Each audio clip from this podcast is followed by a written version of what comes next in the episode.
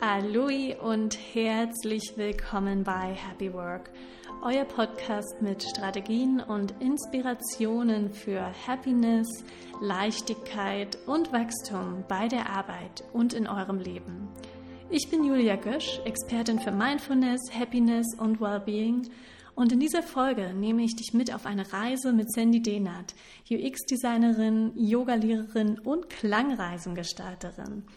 Es ist eine Geschichte übers Reisen und übers Zurückkommen, über sich treiben lassen und Vertrauen und vor allem darüber, wie eins zum anderen führt, wenn man den nächsten Schritt geht und die Möglichkeiten ergreift, die sich ergeben, ohne zu wissen, was als nächstes kommt. Es geht ums Chancen ergreifen und loslassen, darum, dass wir nicht immer einen Plan brauchen und warum es oft mehr Mut erfordert, zurückzukommen, als wegzugehen und wie man die richtige Einstellung für den Job findet. Lasst euch in diesen ersten Teil des Interviews mit Sandy treiben und mitnehmen auf eine Reise durch Südamerika, durch intuitive und nachhaltige Webseitengestaltung und Inseln der Ruhe und des Fokus für euren Arbeitsalltag. Viel Spaß mit dieser Folge. Hi Sandy. Hi. Hallo. Ja, wir hatten ja gerade schon unser kleines Vorgespräch, daher können wir direkt reinstarten. Ich freue mich total, dich hier zu haben bei meinem Podcast Happy Work, Work Happy. Yay! Yay, verstehe, dass du da bist. Und ja, für alle, die zuhören, Sandy ist UX-Designerin, Gründerin von Green the Web, Yogalehrerin und Soundbar-Facilitorin, aber wir haben gerade auch schon neue Begriffe entwickelt. Ich weiß nicht, ob wir die schon teilen können oder das dann irgendwie so im Laufe der Folge oder später kommt. Ja, ja, Sandy, magst du ähm, dich nochmal selber vorstellen? Das war jetzt erstmal ganz kurz äh, eine Einleitung. Ja, ähm, ja, das trifft es ja schon äh, ganz gut von dem her, was ich so beruflich als äh, bunten Blumenstrauß mache. Ich glaube, äh, tendenziell in der kreativen Richtung irgendwie gelandet und äh, finde auch die Kombination total schön, etwas ähm, am, am, Schreibtisch quasi zu machen, äh, was Design angeht, mein, meine Designleidenschaft ähm, und UX-Leidenschaft, also Konzeption und äh, Nutzerrecherche für Webseiten und die bessere ähm, Strukturierung für, äh, von Webseiten und Portalen und Co. zu haben und äh, was sehr psychologisch auch irgendwie ist. Und dann auf der anderen Seite jetzt seit äh, einem Jahr oder seit letztem Jahr auf jeden Fall ähm, Yoga in meinem Leben zu haben als Lehrerin, als auch äh, Soundbars und Klangreisen zu machen, was äh, etwas ja schon ganz anderes auf der einen Seite ist, aber irgendwie eben auch in diese kreative Kerbe äh, geht und äh, wahnsinnig, ich weiß nicht, das erste Mal schon, wo ich bei einem Soundbath mal war, mich total geflasht hat und ich das jetzt auch mache. Und das ist mega cool. Ja. Mega, ja, total spannend. Und also ich finde es mega spannend, was du schon so gemacht hast in deinem Leben, denn ich weiß ja schon, was du gemacht hast. Und wie du dahin gekommen bist. Magst du die Hörer da mal ein bisschen durchführen? Ähm, wie hast du angefangen und oh, ja. von, also da gab es ja noch ein paar andere Stationen. Man könnte sagen, du bist ähm, von äh, einem Studium und den Anfängen der Medienbranche erstmal ins Ausland gegangen und zum UX-Design ähm, schon davor gekommen, aber danach nochmal hast du nochmal die Richtung geändert und ich habe es jetzt bei den Soundbuffs. Also ja, führ uns doch mal ein bisschen durch, wie das alles so kam. Ja. Reise. Ja, es ist auch ähm, faszinierend rückblickend. Ich glaube, ähm, Anfang meines Studiums hätte ich nie gedacht, jetzt heute hier mit dir zu sitzen und über diese Sachen zu sprechen, über die wir sprechen. Das ist wirklich mh, spannend, was so passieren kann in einem Leben. Und äh, ich habe dual studiert, äh, Medien- und Kommunikationswirtschaft. Und ähm, genau, dann studiert man und arbeitet man gleichzeitig quasi oder im, im Wechsel, sage ich mal. Und das war eben sehr, sehr medienlastig. Und da wusste ich auch lange nicht, was ich eigentlich daraus mache. Und dann irgendwann kam eine Vorlesung zu dem UX und äh, Nutzerführungs- und Usability-Thema und dann war für mich klar, okay, das ist auf jeden Fall das, wo ich hin will. und äh, habe dann nach dem Studium bin ich zu einer Agentur gewechselt, wo ich dann auch fest angestellt war, äh, zweieinhalb Jahre da auch gearbeitet habe, total wahnsinnig viel gelernt habe und ähm, ja, wahnsinnig über mich hinausgegangen bin, glaube ich, auch von dem Wissen her, von wo ich gestartet bin. Ähm, und ich weiß noch im Studium, äh, war ich dann eben schon mal in London für ein Praktikum und wie ich da, das hatten wir ja auch im Gespräch, wie, wie ich da auf einer Dachterrasse stand mit anderen Reisenden und die mir erzählt haben, dass sie irgendwie um die Welt reisen und noch keinen blassen Schimmer haben, was sie eigentlich da gerade machen und einfach ja hingeflogen sind und jetzt da sind. Ich damals noch meinte, ach, das könnte ich nie, nie im Leben werde ich das sein. Und dann ähm, ja, war ich zweieinhalb Jahre angestellt und auf einmal habe ich gekündigt und bin ähm, zu einer NGO nach Nicaragua geflogen, um da für wer weiß wie lange zu arbeiten. Zu dem Zeitpunkt wusste ich es einfach noch nicht. Und auf einmal wurde aus dem Nie doch ein, äh, doch, es kann alles passieren im Leben. du, cool, also mega geil. Und du hast da dann auch ähm, UX-Design gemacht, oder? Und magst du da genau. noch ein genau. bisschen mehr erzählen für die Leute, die es nicht kennen? Was UX-Design ist? UX-Design, was ist das eigentlich und was macht man denn da? Und warum begeistert dich das so? Mhm. Ähm, ich glaube, am meisten begeistert mich am UX-Design die psychologische Ebene.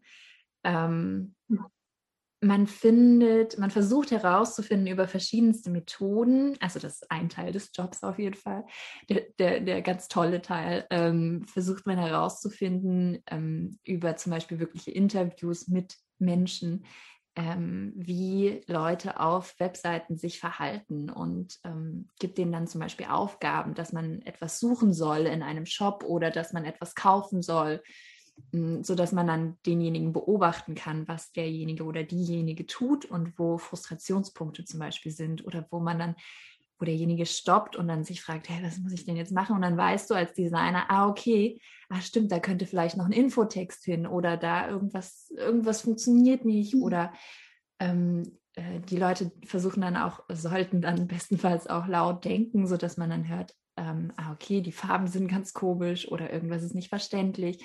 das finde ich wahnsinnig spannend, weil es gibt, ich glaube, jeder von uns kennt Webseiten, die nicht funktionieren.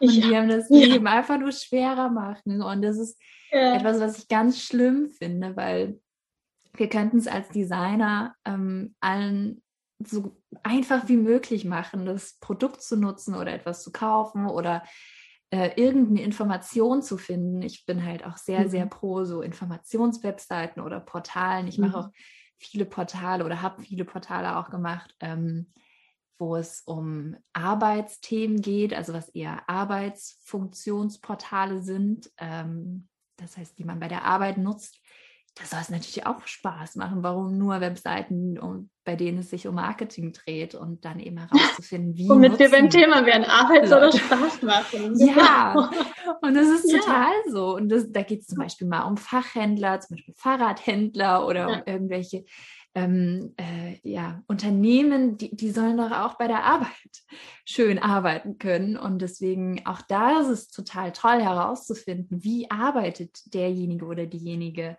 mit diesem Produkt, mit diesem digitalen Produkt und wie kann ich es der Person einfacher machen, die Workflows zum Beispiel durchzugehen oder Dinge zu erledigen, Dinge zu machen, Dinge zu finden. Und den Teil finde ich wahnsinnig interessant und dann ähm, versucht man eben das herauszufinden und dann als UXer ähm, ja, Navigationsstrukturen aufzubauen, die Informationsarchitektur auf der Seite, sodass ähm, es ein guter Flow ist durch die Seite. Es ist halt nicht wie in einem Supermarkt, also sollte es eigentlich sein, wo man dann äh, durch alle Inseln geschickt wird, damit man äh, mhm. an allen Produkten einmal vorbeigekommen ist, damit man doch mehr kauft, als man eigentlich wollte. So ist es ja eigentlich. Es ist eher so wie in einem Kaufhaus, wo man, wo man sieht, okay, ich möchte da in Etage 4, denn da gibt's jetzt äh, ah. die Pralinen und danach gehe ich noch zu den Schuhen in Etage 5 und ich weiß aber, wie ich da hinkomme. Und nicht wie bei Ikea, wo ich einmal durch den ganzen Laden durch muss. Genau. Mhm. Und natürlich. Was immer sehr lange dauert. Genau, ja. und es gibt ja auch Seiten, die sehr inspirativ sind und ähm, seien das jetzt zum Beispiel ein Pinterest oder so, da gehe ich vielleicht eher mal drauf, mhm vielleicht auch mit einem spezifischen Hintergrund, aber vielleicht auch, um mich einfach nur da irgendwie fallen zu lassen und ein bisschen zu scrollen und so. Das ist ein anderer Purpose. Aber die meisten Webseiten oder Portale sind für bestimmte Workflows oder für bestimmte Informationssuchen oder Produktsuchen gemacht.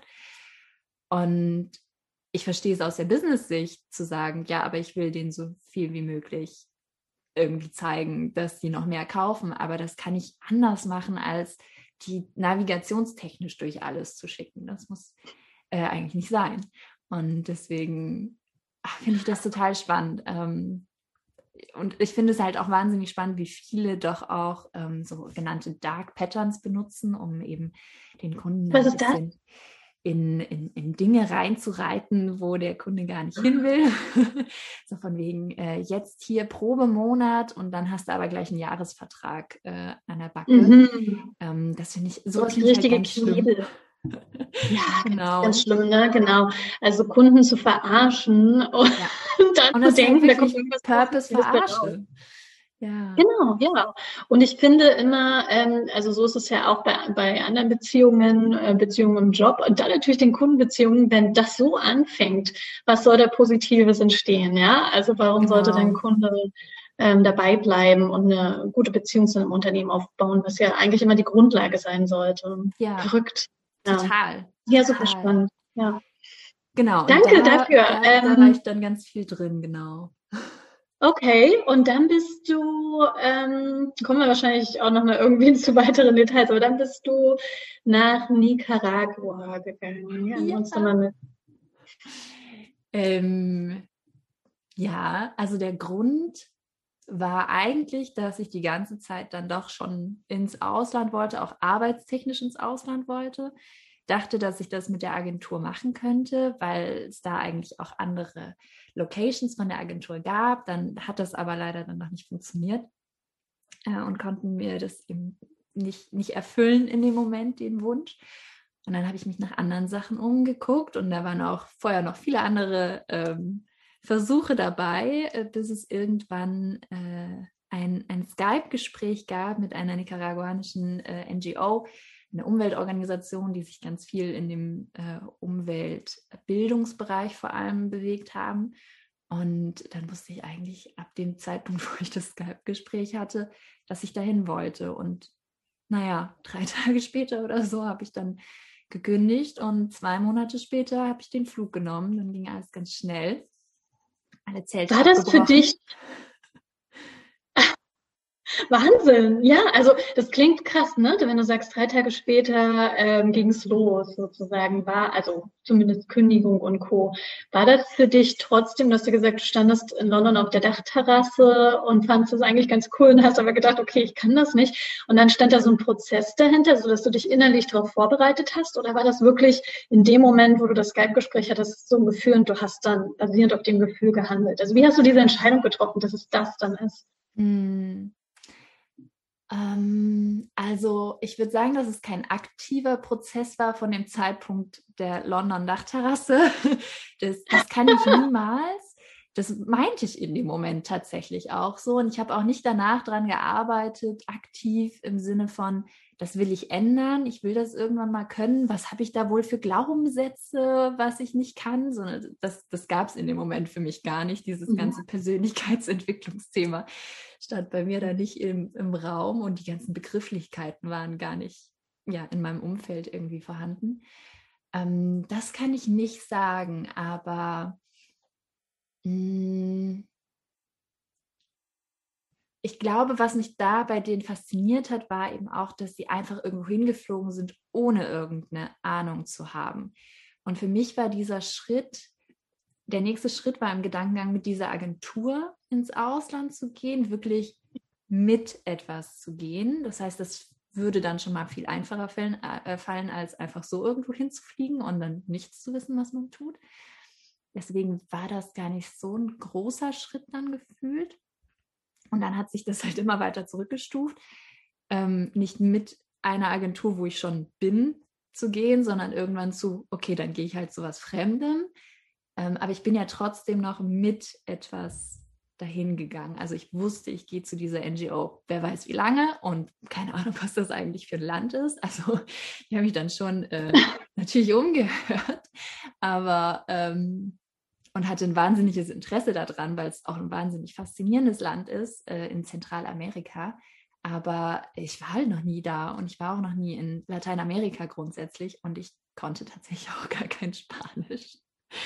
Ähm, habe dann aber in den anderthalb, zwei Monaten, die ich danach hatte, habe dann ganz viel versucht schon mal zu lernen. Ähm, und ich kann aber nur sagen, dass tatsächlich dieses Skype-Gespräch, ich weiß, also dieses Gefühl ist da, als wenn ich darüber nachdenke, als wäre es jetzt gerade passiert. Es war so ich wusste es einfach, dass das der richtige Schritt ist. Da gab es gar keine Frage. Ähm, natürlich war ich dann erstmal wahnsinnig aufgeregt und habe erstmal alle möglichen Freunde gefragt, ob sie glauben, dass das jetzt das Richtige ist und auch meine Familie. Und auch als ich meine Familie gefragt habe, meinte mein Vater nur so, ja, wann kommen wir dich denn besuchen? Ich so, ja, aber wann, also soll ich das überhaupt machen? Und er so, ja, äh, passt dann November gut? Oder, also die haben es einfach so genommen als das passt zu dir wie die Faust aufs Auge, so wie du darüber sprichst, ist das sowieso schon gesetzt. Und das war es eigentlich auch. Ich brauchte nur noch mm. wahrscheinlich so ein bisschen von außen die Bestätigung, ja. Klingt so ein bisschen wie so eine self-fulfilling uh, prophecy. Ne? Also, ja, man brauchte nochmal das Spiegelbild, yeah. um zu sagen, ja, ja, das wäre noch eine Frage gewesen, ob dein Umfeld dich denn immer bestärkt hat in diesen Wechseln ähm, und du da ja echt den Support hattest oder gab es da auch Leute, die gesagt haben, oh mein Gott, was tust du? Und wie bist du dann trotzdem weitergegangen? Also es klingt ja erstmal sehr positiv, ne? Oder gab es auch ja. diese Hürden, wo du ähm, drüber gehen musstest, hier oder auch später? Mhm. Also mein engstes Umfeld war definitiv, ach, die waren ja eh schon darauf eingestellt, dass das irgendwann mal kommt. Keiner wusste wohin und keiner wusste wie lang, inklusive mir. Aber es war allen schon klar, dass ich in irgendeinem Zeitpunkt dann mal weg bin, quasi. Und ähm, ja, mein engstes Umfeld war wahnsinnig äh, unterstützend in der Hinsicht. Ja, natürlich gibt es auch die Fragen so, hä, wohin machst du da und was machst du da? Und einfach unbezahlt, weil es war komplettes halt freiwilligen Thema. Und hä, warum macht man sowas? Also solche Fragen kamen dann vom erweiterten Umfeld. Ähm, das schon, aber eigentlich nicht vom engsten Umfeld. Das ist sicherlich wahnsinnig hilfreich, das definitiv. Und deswegen hat es das natürlich wahnsinnig einfach gemacht. Gerade auch von der Familie ist das ja natürlich sehr viel bestärkender als auch dem engsten Freundeskreis, mit dem man sich tagtäglich umgibt, wenn da keiner sagt, ähm, sag mal, bist du bedeppert, äh, das ja alles aufzugeben, weil ich habe halt wirklich alles. Also ich habe ein paar Sachen bei einer Freundin in den Keller gestellt, äh, die ich noch so hatte, habe mein Backpack gepackt und alles andere war dann, ja, ne? Ja. Nichts mehr, mehr, so. Aufregend, ne? Mhm. Schon cool, mal alles zurückzulassen. Aber bevor, also ich habe das ja auch mal gemacht und ich finde, bevor man losgeht, ähm, wirkt das dann, also man ist aufgeregt und man freut sich drauf, aber es wirkt auch schon teilweise dann doch unwirklich. Ja? Also man denkt ja. so, mache ich das hier wirklich? Und es kommen einem viele Dinge auf wie, ja, wie so riesige Meilensteine vor. Und man denkt, boah, mal gucken, wie das wird. Ne? Und dann, ich weiß nicht, wie es bei dir war, bin gespannt, das zu hören, aber dann ist man unterwegs und denkt, ja, also ganz ehrlich, warum habe ich da überhaupt drüber nachgedacht? Das ist ja nun gar nicht wichtig gewesen und eigentlich gar kein Problem. Ja, ja wie ging es ja. bei dir weiter in Nicaragua? Wie war es für dich?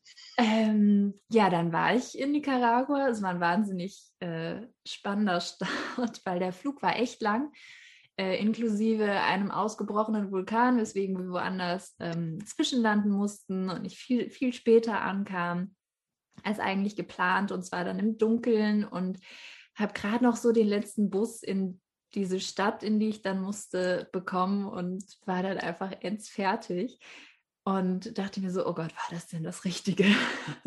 Man wartet ja dann immer auf die Zeichen, dass das wirklich auch der richtige Weg ist oder die Zeichen, dass es eben eigentlich der falsche Weg ist.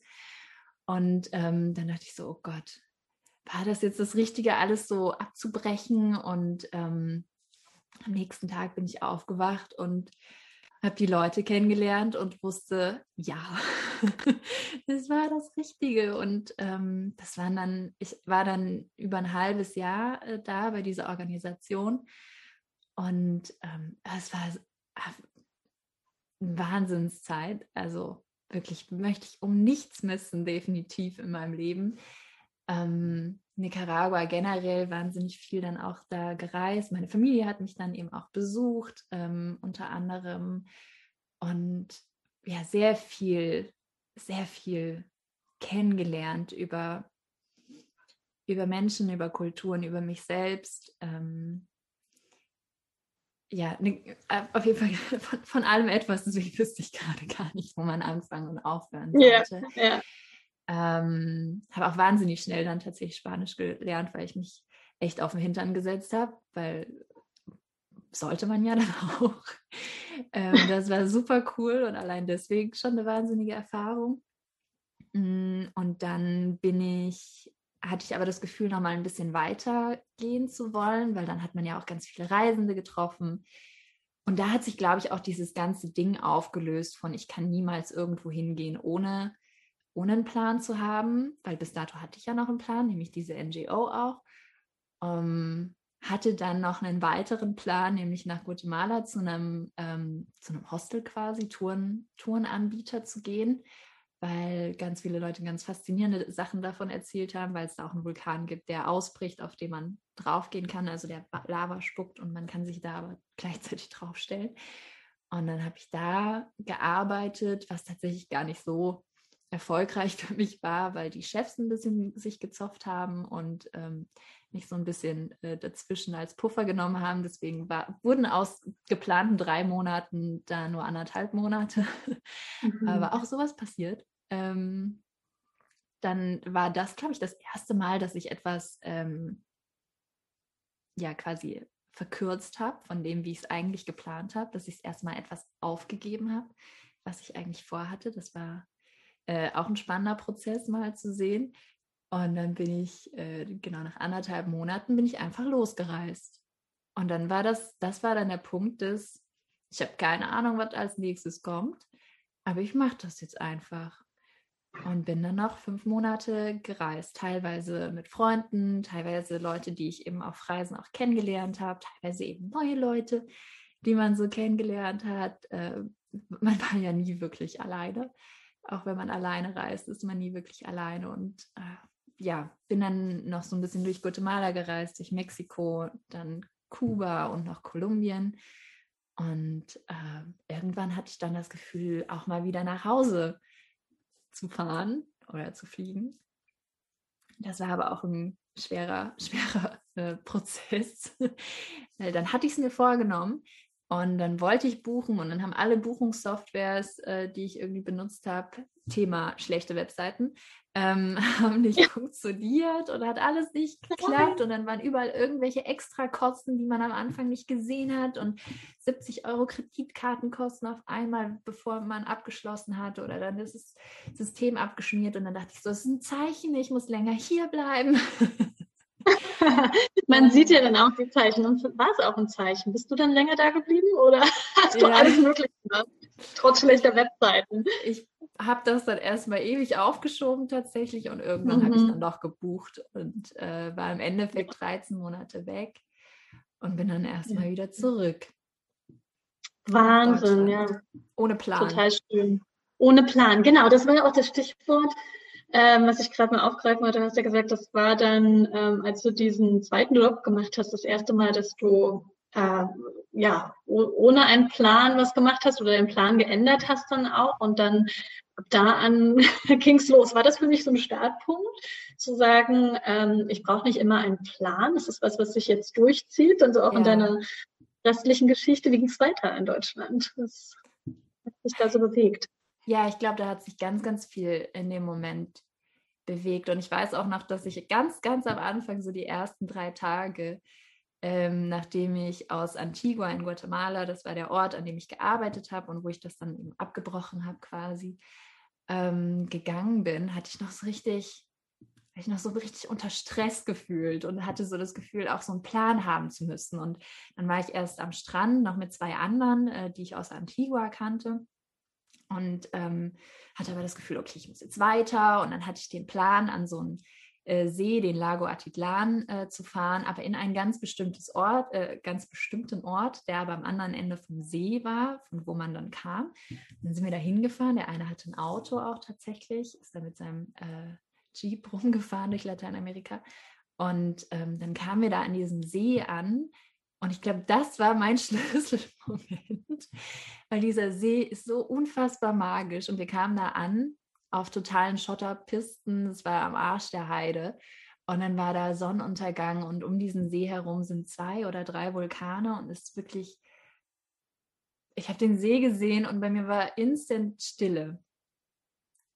Und von diesem ganz gestressten, ich muss heute noch nach San Pedro und dann auf einmal so, okay, ich bin da, wo ich hingehöre. war dieser Moment, den vergesse ich auf jeden Fall auch nicht. Und dann, ich war nie in diesem Ort, wo ich am Anfang hin wollte. Tatsächlich, ich war dann anderthalb Wochen lang an allen möglichen anderen Orten um diesen See herum. Ich glaube, das war so ein Schlüsselmoment, den ich mal brauchte. Und habe ab dem Moment losgelassen. Hm, und das habe ich dann definitiv danach auch. Ich bin viel, viel freier gereist. Ähm, ähm, nach Deutschland zurückzukommen, ich muss ehrlich sagen, ich finde, man sollte mehr, also man muss mehr Mut haben, zurückzukommen, als wegzugehen. Ich weiß nicht, wie es anderen geht, aber ähm, das war schon schwer. Also für mich war es sehr schwer, weil man auf einmal in der Konsumgesellschaft zurück war, aus der ich total raus war. Ich war total in so einem Backpacker-Paralleluniversum, eher so ein Hippie-Universum würde ich es nennen, äh, in dem ich gelebt habe. Und klar, ich war vorher ja auch noch auf Kuba da war Kolumbien schon so ein Konsumflash, weil auf Kuba es eben jetzt nicht so viel gibt. Also wir haben halt auch sehr lokal versucht zu leben.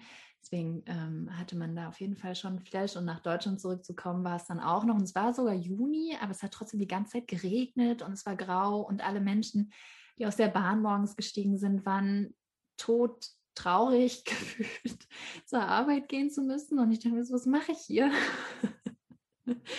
und hatte halt ja auch keine Bleibe und war erstmal bei Freunden und ja, das war ehrlich gesagt gar nicht mal so schön, dann wieder hier hinzukommen und zu wissen, so, es gibt so viele Probleme auf der Welt, die auch ganz viel eben Hunger und Armut und ähm, soziale Missstände. Ähm, und hier ist irgendwie, dreht sich hauptsächlich um Kaufen und ah, Arbeiten den ganzen Tag. Und da habe ich echt, echt erstmal ganz schön zu knaubeln dran gehabt und habe kurz überlegt, wieder wegzufliegen und ähm, wusste aber, dass das eben Flucht gewesen wäre und habe das dann mir aufgespart und bin geblieben bis heute und habe versucht eben zu schauen, wo mein Platz ist noch in der Gesellschaft. Also mhm. ja, eben ganz viel auch zu wissen, dass dass auch wenn man Aussteiger ist und sich in den Wald setzt, ist man eben nicht, also ist man vielleicht zum Beispiel eben CO2-neutral oder hat halt keinen großen ökologischen Fußabdruck, aber viel für die Gesellschaft bringt man dann in dem Moment auch nicht. Und dann zu schauen, okay, was kann ich denn vielleicht hier auch tun mhm. ähm, mit meinen Mitteln für Dinge, die mir eben viel wert sind. Und ähm, dann hatte ich erst versucht, äh, bei Social Businesses oder irgendwelchen NGOs äh, mich fest anstellen zu lassen. Das hat alles nicht funktioniert, was einen in dem Moment ja auch wahnsinnig ärgert, weil man will das ja so gerne und man passt vielleicht auch so gut auf diesen Job. Und im Endeffekt äh, kam dann irgendwann ein Kumpel und meinte, hier, wir brauchen mal jemanden für einen freiberuflichen Job. Mach das doch mal kurz. Und äh, das war 2016. Und äh, ja, seitdem bin ich Freiberuflerin und äh, habe ja, habe da wahnsinnig viel mitgewonnen, weil ich dann, ja, dann dachte ich mir, ja, dann mache ich das jetzt mal kurz, dieses Projekt für so ein, zwei, drei Monate. Und danach kann ich mich ja immer noch anders umgucken. Und dann habe ich aber gemerkt, oh wow, das gibt mir wahnsinnig viel Flexibilität und Möglichkeiten, ähm, trotzdem die Sachen zu machen, die ich gerne machen will, eben sich dann ehrenamtlich zu engagieren nebenbei, weil man eben zum Beispiel als Freiberuflerin vielleicht auch einfach ein bisschen mehr verdienen, ein bisschen mehr sich die Zeit einteilen kann und äh, anders zurückgeben kann als, ähm, als im Standard, sage ich jetzt mal. genau, das war dann irgendwie so der Weg. Und dann war ich freiberufliche UX-UI-Designerin und bin es jetzt noch. Ist es jetzt noch sehr cool. Was für ein cooler Weg, vor allem auch ähm, jetzt zurückblickend wahrscheinlich ganz spannend, so deinen Weg selber nochmal zu verfolgen, ähm, wie das alles gekommen ist, was du ja niemals hättest planen können. Ja? Also das kann man sich ja nicht überlegen, mhm. das Ziel verfolgen. Kann man schon, wäre wahrscheinlich aber auch anders gekommen. Das finde ich ganz ja. spannend. Und kannst du, oder erstmal anders gefragt, ähm, genau, bist immer noch UX-Designerin, sagst du, ähm, bist du glücklich bei der Arbeit? bist du glücklich mit deinem Job? Und das wenn ja, was macht das aus? Ja, es ist faszinierend, weil manchmal denkt man sich ja, also man hat ja auch mal schlechte Tage, ne? Äh, und denkt mhm. sich so, oh, ist das heute langweilig oder ist es heute anstrengend? Gar keine Frage. Die gibt es, glaube ich, in jedem Job. Und wenn ich das aber länger nicht gemacht habe, bestimmte Parts vor allem von meinem Job, zum Beispiel sowas wie Usability Testings, also wo man so Nutzerrecherche macht oder einfach mal wieder eine neue Webseite oder ein neues Portal denken zu dürfen. Oh, das ist so, es ist so schön. da merke ich immer, wie viel Spaß das macht. Und ich bin dann total, oh, da komme ich so richtig in diesen Flow-Zustand, von dem alle immer sprechen oder den alle. Was ist das auch. für dich? Ja, genau. Was ist das für dich, der Flow-Zustand? Was macht den aus? Das ist so ein glückseliger Zustand auf jeden Fall, wo ich total die Zeit vergesse, wo ich auch keine Ahnung, wie lange arbeiten kann, ohne es zu merken, ohne angestrengt zu sein. Ähm, ein ganz kreativer Zustand, wo es einfach fließt, einfach, ja, ich alles drumherum vergessen kann. Ein Handy kann auch von mir aus die ganze Zeit piepen und ich merke es nicht. Ähm, auch ein richtig schöner, wohltuender Zustand, in dem ich dann bin. Ja, alles ausschalten kann. Ja, erstrebenswert. Ja, aber den hat man nicht jeden Tag, ne? Nicht, nicht mal genau. Ja, und ähm, was, was hilft dir denn in diesen Flow-Zustand zu kommen? Äh, reicht es dir, dass du an den Themen arbeitest, die dir Spaß machen und du sagst, das, das ist es? Oder gibt es da noch andere Dinge, die du, die du auch aktiv ähm, anwendest, um, ja, um da reinzukommen? Sehr gute Frage. äh, definitiv die Themen, an denen man arbeitet. Ähm, ich bin auch ein Single-Tasking-Typ tatsächlich. Ich habe das sehr, sehr stark herausgefunden mittlerweile. Ähm, das heißt, du machst eine Aufgabe und ja. fokussierst dich auf die und nicht mehrere Sachen. Ja. Ich, äh, ich bin nicht so der Typ, der ganz viel nebenbei ma machen kann. Mein Kopf sagt was anderes äh, also hätte gern was anderes, aber faktisch, um in diesen Flow-Zustand zu kommen, muss ich eigentlich alles andere auch ausschalten können, aber auch tun tatsächlich. Also auch das E-Mail-Programm zu schließen und ähm, mich nur darauf zu konzentrieren. Und ich brauche auch tatsächlich eine Struktur am Tag. Ich, wäre gerne so jemand, der einfach flüssig von A nach B äh, läuft, so wie der Flow gerade halt kommt. Aber wenn ich eine Struktur habe, dann fällt mir der Flow in der Aufgabe viel, viel einfacher, ähm, um da einfach jetzt drin zu sein. Und ich nehme mir auch gerne einen ganzen Tag für eine Aufgabe. Vielleicht füllt das dann nicht den ganzen Tag, aber dann hat mein Kopf nicht das, ah, ich habe heute noch ein anderes To-Do sondern hat nur das. Oder vielleicht ist es der halbe Tag zumindest bis zum Mittagessen und am Nachmittag mache ich was mhm. anderes. Ähm, ich glaube, das hilft mir wahnsinnig, ähm, in diesen Flow-Zustand zu kommen. Ja. Also Super Tipps. Ähm, ja, ich glaube auch, dieses Multitasking ist ja einer der größten Mythen, dass es das überhaupt gibt. Und sicher gibt es unterschiedliche Typen. Es gibt tatsächlich Menschen, die können sehr gut viele Bälle jonglieren und lieben das auch und arbeiten an ganz vielen Aufgaben. Andere Menschen und sehr viele glauben, denke ich, dass sie das können und können es aber nicht. Ne? Oder ja diese, diese ganzen Ablenkungen, ähm, wo man sich, also selbst wenn man darauf achtet, muss man da schon sehr, sehr, sehr achtsam sein mhm. und äh, auch aufpassen, dass man das wirklich ausblendet und sich so seinen Ruhespace schafft, ja. indem man ja dann diesen Flow-State kreieren kann. Ne? Ja. Bin ich auch ein Riesenfan von, ja, muss ich ja, sagen. Definitiv. Ja. Single-Tasking ja. ist top, wenn man es Single Tasking voll. Aber das ist auch ein Lernprozess, in dem ich immer noch bin, eben auch die E-Mails zum Beispiel einfach mal auszumachen und nicht dauerhaft erreichbar zu sein. Ich habe auch in meinem Handy habe ich die mhm. Nicht-Stören-Funktion an, außer ähm, Anrufe höre ich. An, angerufen werde ich aber wirklich nur, wenn es was Wichtiges, Dringendes ist. Deswegen äh, ist das für mich okay, aber alles andere höre ich eben nicht, wenn irgendeine Nachricht von den Kollegen kommt oder auch private Nachrichten. Ähm, Machst du das so, dass du dass du äh, da bestimmte Zeiten hast, wann du deine E-Mails liest und Anrufe entgegennimmst? Oder ist es jeden Tag anders? Also wann, wann äh, liest du dann deine E-Mails? Ja. Eigentlich möchte ich das tatsächlich gerne. Eigentlich möchte ich ja. gerne, dass man bestimmte Slots hat, in, die man, in denen man dann in seine E-Mails guckt. Habe ich aber noch nicht so geschafft. Mhm. aber eigentlich mhm. ist es ein mhm. Ziel von mir, das, äh, das tatsächlich ein bisschen strukturierter zu machen, dass man morgens, mittags, abends von mir aus da reinguckt. Aber ja, dann, dann hat man zum Beispiel ein Meeting und dann guckt man ja in seine E-Mails, um das, den Meeting-Link, jetzt heutzutage digital ja alles, äh, rauszusuchen und dann sieht man die anderen E-Mails und dann scrollt man noch ein bisschen durch und guckt sich ein bisschen die Sachen an und schon ist man wieder raus.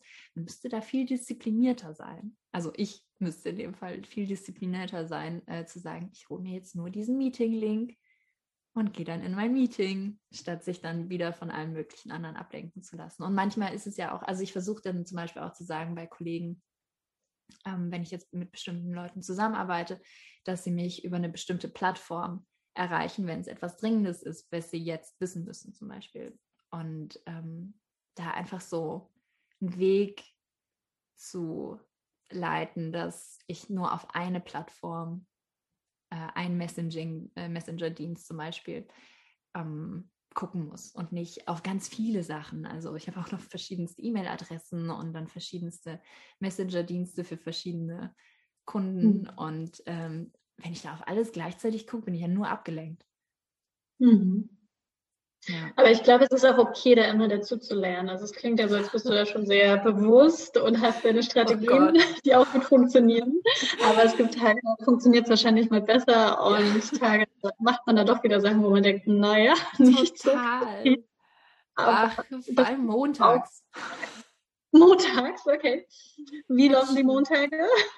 Ist alles durcheinander gefühlt. Manchmal habe ich das Gefühl, schon montags einfach den Vormittag nur damit zu verbringen, mhm einfach mal auf allen Plattformen geguckt zu haben, äh, was mhm. passiert ist. Und sei das auch LinkedIn und den Slack-Communities oder keine Ahnung, wo ich nicht alles drin bin, um, um sich mal einen Raum zu geben und sei das jetzt ein, zwei Stunden und dann alles abzuarbeiten und dann mhm. den Rest nicht mehr in der Woche zu machen. Wo man dann immer mhm. denkt, ah, ist da vielleicht was Neues passiert? Hm, könnte ich da vielleicht was Spannendes, äh, irgendwelche Artikel rausfinden äh, oder so. Ich versuche mir eher langsam Timeslots aufzubauen. Aber wie gesagt, es ist noch ein Versuch und immer noch im Prozess. Ähm, aber mir tatsächlich so Slots zu stecken und in meinen, äh, ich habe hier so einen Stundenplan quasi, wo ich mir Sachen aufschreibe für die Woche und das dann eher festzusetzen, damit ich nicht die ganze Zeit darüber nachdenke, dass ich ja irgendwann die Woche noch da und da irgendwas checken will oder da mal was schreiben will oder ähm, da mich mit irgendjemandem connecten will, äh, sondern mir mhm. tatsächlich die Slots rauszupicken. Mhm. Ja, ja, und es ist der Plan. Du hast einen Plan. Ich finde den Plan sehr gut. Und sag mal, wenn du, also du hast jetzt berichtet, was äh, es für dich bedeutet, glücklich zu sein bei der Arbeit und im Flow. Ähm, wenn du jetzt mal zurückschaust auf deine Erlebnisse ähm, und äh, wie, wie, sich das auch bei dir entwickelt hat und wo du jetzt stehst, was sind dann so die Tipps, die du anderen an die Hand geben würdest, um zu sagen, ähm, macht das, damit ihr glücklich seid in eurem Job oder den Job findet, den ihr, den ihr mögt und das auch durchzieht? Gibt es da so Dinge, die du mal rückblickend auch dir selber äh, als Tipp geben würdest? Also was, was, würdest du dir selber als Tipp geben? Hm. Ausprobieren ist das eine. Ähm, definitiv einfach mal Sachen gucken, ob die vielleicht was für einen sind. Ähm, und den Mut haben, auf, darf man das sagen, auf die Schnauze zu fallen. Du hast schon diverse Worte gesagt, wo ich nicht weiß, ob das durchgeht. Piep. Okay, sorry, wieder an der Stelle schon mal. Ähm. Ja, es gibt lustigerweise bei dem Podcast, wenn du den dann einrichtest, ähm, musst du so eine Box einklicken, wenn man ähm, Worte sagt, die man nicht sagen darf. Ich bin mir nicht sicher. Nein, nee, nicht so schlimm, aber. Oje, oje. Okay, ich muss meine Sprache überdenken. ja. Na, ähm, gut, ich glaube, Schnauze. Dass man aufs Gesicht fällt. Dass man mal hinfällt. Dass man mal hinfällt. Genau. Dass man mal hinfällt. Mhm. Ähm, keine Angst davor zu haben. Und ähm, genau das ist es halt, was mich am meisten begleitet hat, glaube ich, auf meinem Weg. Ähm, und wenn ich das auch in meinem Umfeld sehe, also sowohl familiären als auch freundschaftlichen Umfeld, dass man Sachen ausprobiert, weil man in dem Moment das gerne ausprobieren möchte und aber nicht sagt, dass das dann für die Ewigkeit ist. Dass das auch sein darf, dass das jetzt vielleicht einfach nur für den Moment der richtige Job ist oder für den Moment der richtige Versuch ist. Auch als ich nach Nicaragua zum Beispiel bin, war ich so, vielleicht bin ich in zwei Monaten wieder da, vielleicht in fünf Jahren auch bei meinem Job ist es so, vielleicht ist etwas, was mich jetzt mal eben begleitet und bin total offen dafür, dass vielleicht werde ich irgendwann, keine Ahnung, was ganz anderes, Kindergärtnerin so ungefähr, wenn es mich dazu dann in dem Moment reißt. Ich bin offen für einen flexiblen Lebenslauf, sage ich mal. Ähm, mhm. und dass ich nicht alle Erwartungen in einen Job lege. Ich glaube, das ist es, was mich flexibler hält und dadurch aber auch öffnet für auch mal neue Sachen, wie zum Beispiel sowas wie, ach, ich mache mal Yoga-Lehrer, Teacher-Training so. Ähm, mhm.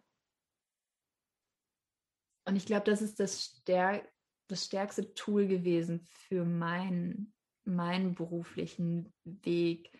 Und ich erkenne eben immer wieder, auch wenn ich mal zum Beispiel fünf, fünf Monate reisen war und dann danach merke, oh, der Job macht echt Spaß, ich liebe ihn. und dann äh, die Liebe wiederzufinden und immer wieder zu sehen, ach, es ist schon der richtige Job gerade, er macht einfach Spaß und ist cool. Aber ähm, das weiß man manchmal auch nur, wenn man auch mal was anderes zwischendurch gemacht hat quasi oder mal ein paar Wochen im Urlaub war oder auch mal was anderes versucht hat und dann macht man wieder den Job von vorher vielleicht und entdeckt doch seine Liebe wieder dafür. Also da flexibel zu sein, mhm. das ja, ich glaube, das ist ja. am meisten. Und ich hatte, glaube ich, schon ein bisschen Glück jetzt, was das äh, Jobthema anging. Aber ich habe auch ein paar andere Sachen probiert. Also so ist nicht, ich wäre fast bei der deutschen Flugsicherung als Fluglotse gelandet. Daher weiß ich übrigens auch, dass ich nicht multitaskingfähig bin. Ähm, da ist es nämlich gescheitert. Ähm, also ich war da durchaus auch offen für andere Wege und ich bin es auch immer. Ja. Mm. Und du, da sind ja. vielleicht auch Wege da draußen, die auch ähm, möglich und gut gewesen wären. Ja, also ja. auch das ist ja. möglich. Es gibt nicht diesen einen Weg und ich fand es gerade ganz schön, was du meintest, nicht die Erwartung in den einen Job stecken. Also ist es bei dir auch so, dass du, ich meine, dir macht dein Job Spaß und das finde ich super cool, das ist sehr schön äh, können nicht alle von sich behaupten. Aber gibt es auch, ähm, also hast du auch Strategien, dass du sagst, mich muss auch mein Leben außerhalb des Jobs so sehr erfüllen und ich mache X, Y, Z, ähm, damit das der Fall ist? Ist das auch was, was du damit meintest? Oder eher so dieses, wirklich diese Flexibilität und hey, wenn es mir nicht mehr gefällt, mache ich was anderes und dann schauen wir mal. Mhm. Wahrscheinlich sowohl als auch, ne? Äh, ich könnte auch nicht nur für den Job leben, das ist es nicht. Also ich könnte auch nicht, ich habe ich hab Tage, wo ich dann auch gerne mal elf, zwölf Stunden arbeite. Das ist tatsächlich schon ein bisschen länger her, dass ich das das letzte Mal hatte. Mhm. Wenn es halt bestimmte Deadlines gibt, dann macht man das halt mal. Ähm, aber das ist nicht meine Vorstellung vom Leben. Also mir, ich finde es schön, wenn mein Job mir Spaß macht. Wie gesagt, nicht jeden Tag. Ähm, aber ich finde es toll, wenn viel auch drumherum noch an, äh, an Dingen da ist und sei das ähm, tatsächlich relativ viel Ehrenamt oder auch ganz viel mit Freunden zu machen oder Hobbys zu haben, äh, die ich gerne mache oder einfach so Sachen für sich selbst und sei das auch irgendeine Form von Sport oder Musik oder äh, andere Dinge, die man gerne macht, ähm, ausüben zu können.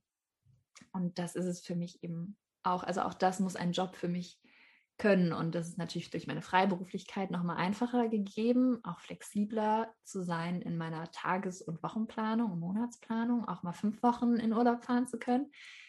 Äh, aber auch der Job an sich, dass wenn es schon ein kreativer Job ist, dann ist es, glaube ich, hinderlich, wenn man dann im Leben, also wenn es nur das ist, weil irgendwann ist Kreativität auch ausgeschöpft und man, man Sachen erlebt, mit allen möglichen Sinnen auch, dann ist das, glaube ich, immer positiv, auch für den Job und für Kreativität und für innovatives Denken.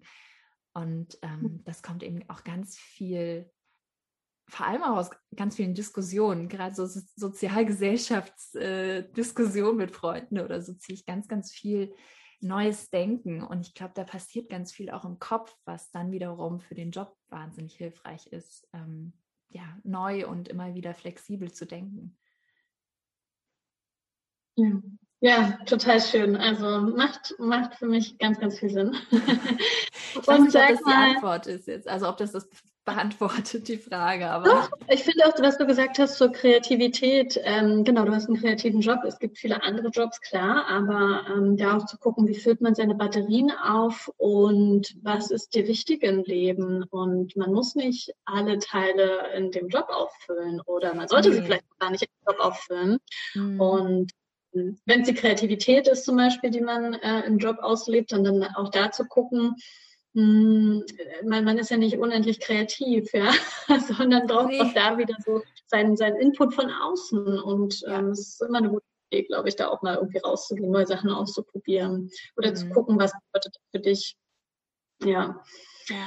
Und Du hast vorhin ja auch gesagt, als du nach Deutschland zurückkamst, da ähm, hast du dann, also es war auch irgendwie Winter und das Wetter war nicht so schön, aber dann hast du auch die Leute gesehen, die irgendwie grau und äh, traurig aussahen und keine Lust auf ihren Job hatten. Ja. Und ähm, ja, das ist so ein schönes Bild, was ich mir so gut vorstellen kann. und das ist ja auch ein Thema, mit dem ich mich beschäftige und was ich so gerne ändern möchte, ähm, dass wir Leute ja, einfach Lust haben auf das, was sie machen und auch Wege finden, wie sie sich begeistern können oder ihr Arbeitsumfeld auch so gestalten können, dass sie es mögen. Ähm, und das hat zu einem gewissen Teil, sogar zum Großteil auch mit Einstellungen zu tun oder mit Entscheidungen zu tun. Ähm, aber was denkst du denn, sollte sich in unserer Arbeitswelt ändern, äh, damit das passieren kann? Und wie können wir es schaffen? Ja, spannende Frage auf jeden Fall. Ähm, ich bin auch der Meinung, ganz viel hat mit der Einstellung zu tun.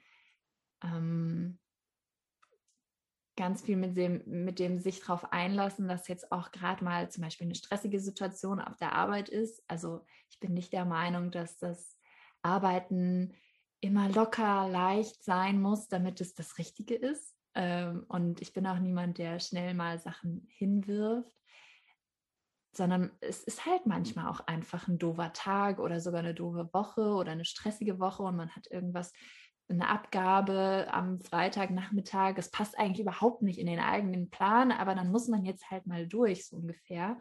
Das gibt es und das wird es in jedem Job, auch bei jedem ähm, YouTuber, wo man sich das Leben immer total locker leicht vorstellt, genauso geben. Also ich glaube, diese Illusion darf man ähm, erstens nicht haben und äh, sich vielleicht einfach auch mal auf bestimmte Situationen einlässt. Ich sage nicht, dass das einfach ist und ich behaupte auch nicht, dass ich das immer so äh, 100% kann, aber dass mir das ganz viel geholfen hat, dann einfach die Situation mal eben so sein zu lassen, wie sie ist und ähm, eben vielleicht auch mal eine stressige Situation zu haben mm, und da einfach ein, einfach drin zu sein und äh, nicht zu versuchen rauszukommen. Und bei mir hat ganz viel in der Arbeitswelt sich geschiftet vom mh, mm, einerseits eine Struktur für mich zu finden, eben zu sagen, ich bin an bestimmten, zu bestimmten Uhrzeiten verfügbar. Und ich glaube, klar, als Freiberuflerin ist das vielleicht mal noch einfacher oder in bestimmten Jobs. Aber ich glaube, auch in anderen Jobs kann man das finden. Ich glaube, irgendwo war auch mal so ein Mark Zuckerberg, der guckt auch nur zweimal am Tag in die E-Mails und äh, führt aber ein Riesenunternehmen.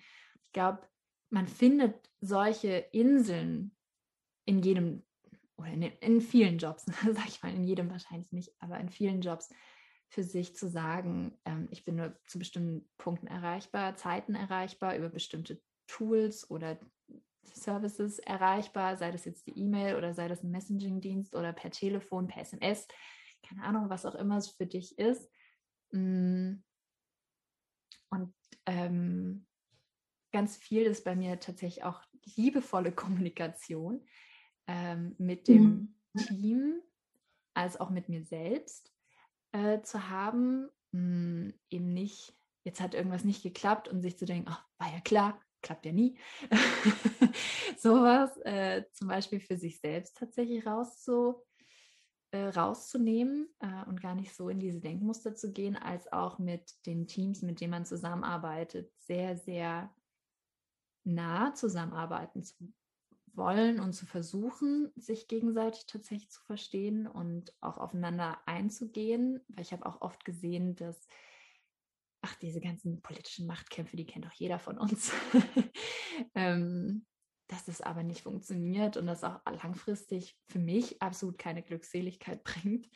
Ähm, deswegen versuche ich mich aus solchen Sachen grundsätzlich auch eher rauszuhalten. Ähm, genau sowas. Und ich schaffe mir tatsächlich einfach kleine Inseln am Tag mhm. und es sind teilweise einfache Ateminseln, nenne ich sie, oder kleine Klanginseln tatsächlich, ähm, um auch an solchen stressigen Tagen ähm, bei mir zu sein und mhm. ja, ähm, so einen Fokus für mich zu finden. Ähm, um nicht komplett abzudriften und komplett abzudrehen und sich vielleicht auch irgendeiner negativen Gefühlswelt hinzugeben. Das war der erste Teil der Folge mit Sandy. Ich hoffe, es hat euch gefallen und ihr konntet wieder ganz viel für euch mitnehmen. Zum Beispiel, dass der Job nicht alles leisten muss und dass Stress durchaus auch dazugehört zu unserem Arbeitsalltag dass man nicht alles verplanen muss, sondern auch Raum für Spontanität lassen sollte und wie man sich Inseln der Ruhe schafft in seinem Arbeitsalltag. Ja, und wenn es euch gefallen hat, dann freut euch auch auf den zweiten Teil des Interviews, wo es dann noch konkreter wird und auch Atemübungen und eine Klangexperience auf euch warten, mit denen ihr nachweislich euer Wohlbefinden steigern könnt. Und falls ihr noch mehr erfahren wollt zu mentaler Gesundheit im Job, dann kommt gern vorbei zu meinem Vortrag mit dem Startup Nilo Health zu den größten Missverständnissen und Lösungen für Unternehmen und Mitarbeiter am Dienstag, den 22. Juni. Und ihr könnt euch jetzt noch kostenlos einen Platz sichern. Den Link packe ich euch natürlich auch in die Show Notes. In diesem Sinne, habt eine tolle Woche, Aloe und bis bald.